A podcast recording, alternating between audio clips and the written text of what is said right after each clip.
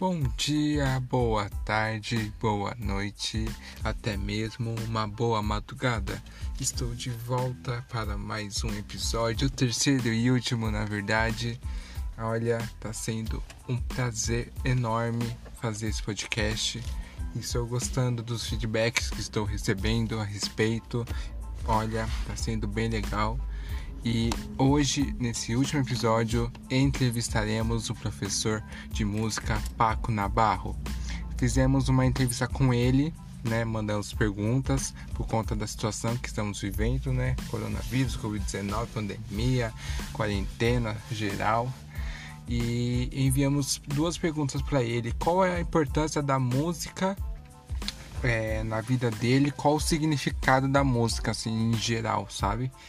E ele foi super atencioso, bem, bem participativo. Ele nos enviou os áudios respondendo. Eu vou soltar aqui para vocês. Só um momento. Olá, eu sou Paco Nabarro, eu tenho 29 anos e eu sou professor de música.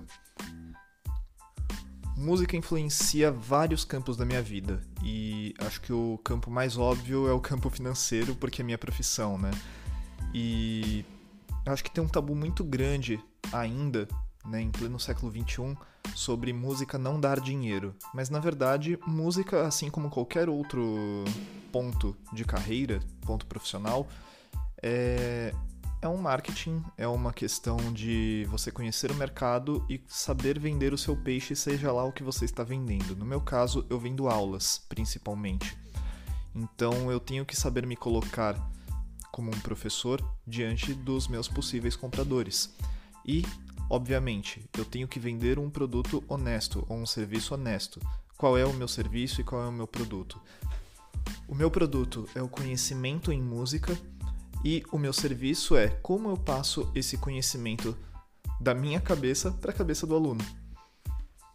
Como, entre aspas, um vendedor de conhecimento, eu tento ser o mais honesto possível dentro do conhecimento que eu tenho e como passá-lo da melhor maneira possível para o aluno. Eu não quero enganar ninguém, então eu vendo algo honesto, algo que eu sei que vai fazer da pessoa um músico melhor.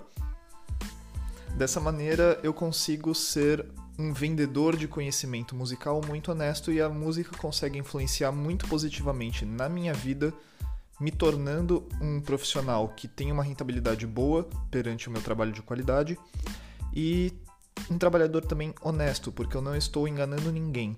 Eu tenho plena consciência que eu estou fazendo um bem para a pessoa que vem me procurar. Vale dizer também que trabalhar com educação é uma grande responsabilidade. Então, às vezes, a pessoa que está na minha frente buscando conhecimento musical também precisa de algumas atenções em outras áreas da vida. E o trabalho do professor também é atender minimamente essas outras áreas. Não digo áreas fora do conhecimento dele, né, de matemática, biologia, eu seria incapaz de ensinar isso profissionalmente porque eu não fui treinado para isso, eu não busquei ser treinado para isso. Mas eu digo como se colocar perante a sociedade, como ser uma boa pessoa, para além de você ser um bom músico também, como você ser um ser humano melhor.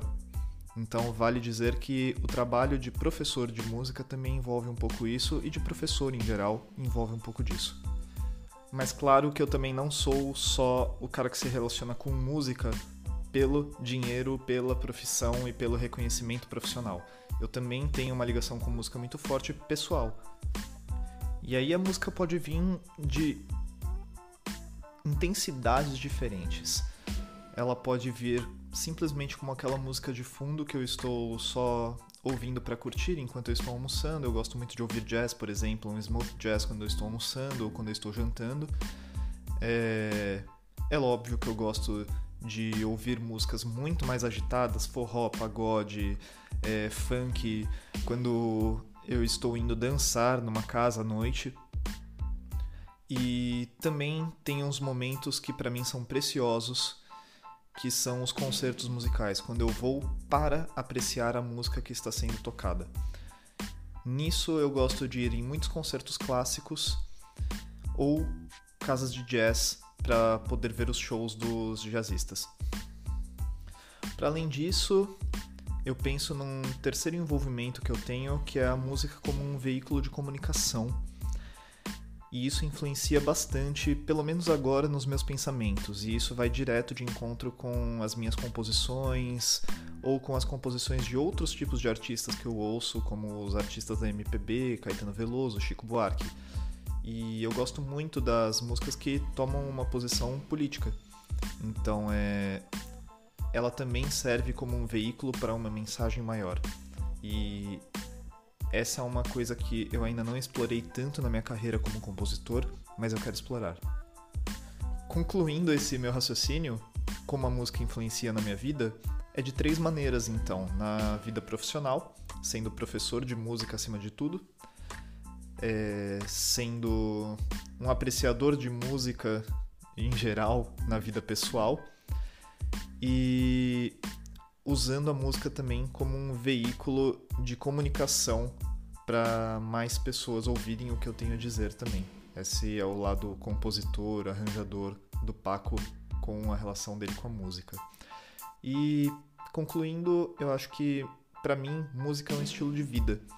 Ao invés de eu ir assistir o futebol no fim de semana com os amigos, eu vou para ir ver um show com os amigos e Pode ser um show de jazz, pode ser um show de rock, pode ser um show um pouco mais agitado, de uma banda mais funk, ou mais groovado, algo mais groovado, ou pode ser um concerto clássico também.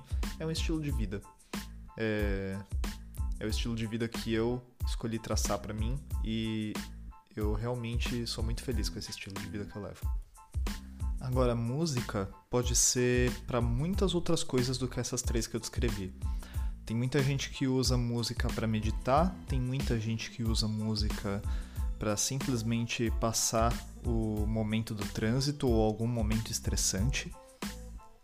Tem muita gente que usa isso como um artifício para uma ambiência melhor, se essa pessoa tem uma loja, um espaço onde as pessoas ficam transitando ou esperando, é muito agradável ter uma música de fundo para criar um ambiente um pouco mais relaxado ou um pouco mais estressante, dependendo do que a pessoa tem, né? Pode ser um ginásio, uma academia, onde a pessoa quer que os clientes que entrem lá fiquem agitados e fiquem no ritmo da música treinando, ou pode ser simplesmente um espaço de massagem onde tem música mais relaxante para a pessoa já entrar num estado mais relaxante mesmo. Tem muita gente que usa música também para meditar tem muita gente que usa música como padrões curativos, né? De você trabalhar música para o seu bem-estar, você trabalhar música para você ativar o seu cérebro. Então a música pode ser algo que estimula o cérebro das pessoas quando elas têm uma vida muito parada, né? Pessoas aposentadas vão muitas vezes estudar música ou aprender música para exatamente para voltar a ter alguma atividade. Tem até algumas pesquisas que mostram como certas músicas é, fazem efeito sobre a água e como a água responde a certos estímulos auditivos, musicais, né, sonoros. E é muito interessante o resultado. Músicas muito pesadas de rock, rock pesado, elas deixam a água muito, como eu posso dizer, turva, ela se movimenta muito, as, as moléculas ficam muito turvas. E músicas mais relaxantes, mais calmas, deixam as moléculas d'água muito mais calmas também, muito mais tranquilas, sem ser tão turva, mais cristalinas. É muito interessante. E em contrapartida, é muito curioso você ver também outras pesquisas que botam plantas ah, na exposição de música, e é muito curioso o resultado também. Músicas mais relaxantes é, já foi comprovado que deixam as plantas talvez mais usaram o termo mais triste, né? Mas não sei se é por aí. Mas as plantas morreram mais cedo do que plantas que estavam ouvindo rock pesado. Então tem uma, uma questão diversificada aí dentro disso.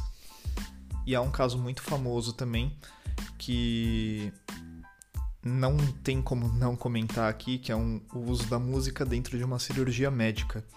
Que o rapaz que estava sendo operado no cérebro era violinista e para ativar um, para estimular uma parte do cérebro que era onde o médico tinha que mexer, deram um violino para ele no meio da cirurgia. Ele não estava anestesiado geral, obviamente, é, com anestesia geral, mas é uma questão muito curiosa. Uma pessoa com uma cabeça aberta no, numa maca de hospital, sendo ocorrendo uma cirurgia nela, né? E tocando violino para uma certa parte do cérebro dela ser estimulado para o médico conseguir ver aonde que poderia fazer a, o procedimento. Isso é uma aplicação musical, assim, praticamente divina, né? É muito curioso. Vale dizer também que aquele filme da Disney, Viva a Vida é uma Festa, trata de uma coisa muito interessante, que é a relação da música que a personagem mais velha, a bisavó do garoto, que é o garoto principal do filme, ela lembra ela tem um. Ela, naturalmente o filme mostra que ela tem um lapso de memória. E ela lembra do pai quando ela ouve a música que o pai fez para ela. E isso, na verdade, é uma coisa muito real. Isso daí é, é usado em certas clínicas de Alzheimer até hoje. Músicas que eram tocadas na infância das pessoas que tinham as deficiências de Alzheimer, as deficiências cerebrais, para elas ativarem um pouco das memórias antigas a música tem esse poder também. Então é muito incrível que realmente quando a gente fala que a música tem poderes curativos, não é só uma fantasia, é algo cientificamente comprovado. Resumindo, é, acho que música dá para se notar depois de alguns exemplos que eu coloquei aqui que música é muito importante para a humanidade, né? É o que nos difere realmente na caixa evolutiva aí, né, na questão da inteligência e que não dá para viver sem música. A música é uma arte aí que está sendo registrada na história da humanidade há mais de 6 mil anos, né? Já se tem indícios desde a da época da, Meso, da Mesopotâmia que existia já a música deles e notação musical deles e que é uma arte magnífica que o ser humano precisa dela diariamente. Muito obrigado pelo convite, espero que vocês tenham gostado do que eu tive a dizer aqui e Espero que vocês tenham aprendido um pouco. Espero ter sido um bom comunicador desse conhecimento. Nossa, Paco, realmente você é um ótimo profissional. Realmente dá pra ver que você é apaixonado pelo que você faz, que você realmente gosta né, da sua profissão e que você entende realmente de música. Então, isso eu acho que é o mais legal de tudo. Quero agradecer pela sua participação. Em nome da equipe Explore, Brenda, Lígia, muito obrigado. Todo o apoio, todas as pessoas que é, nos apoiaram para realizar esse podcast. A todos os ouvintes, muito obrigado também. Obrigado pela professora por, nos, por ter nos proporcionado esse trabalho, essa ideia. É um aprendizado, uma experiência para o nosso currículo e para a vida também. Quero agradecer a todos. Muito obrigado. Até a próxima temporada, quem sabe? Muito obrigado de coração. Beijos, se cuidem, até a próxima.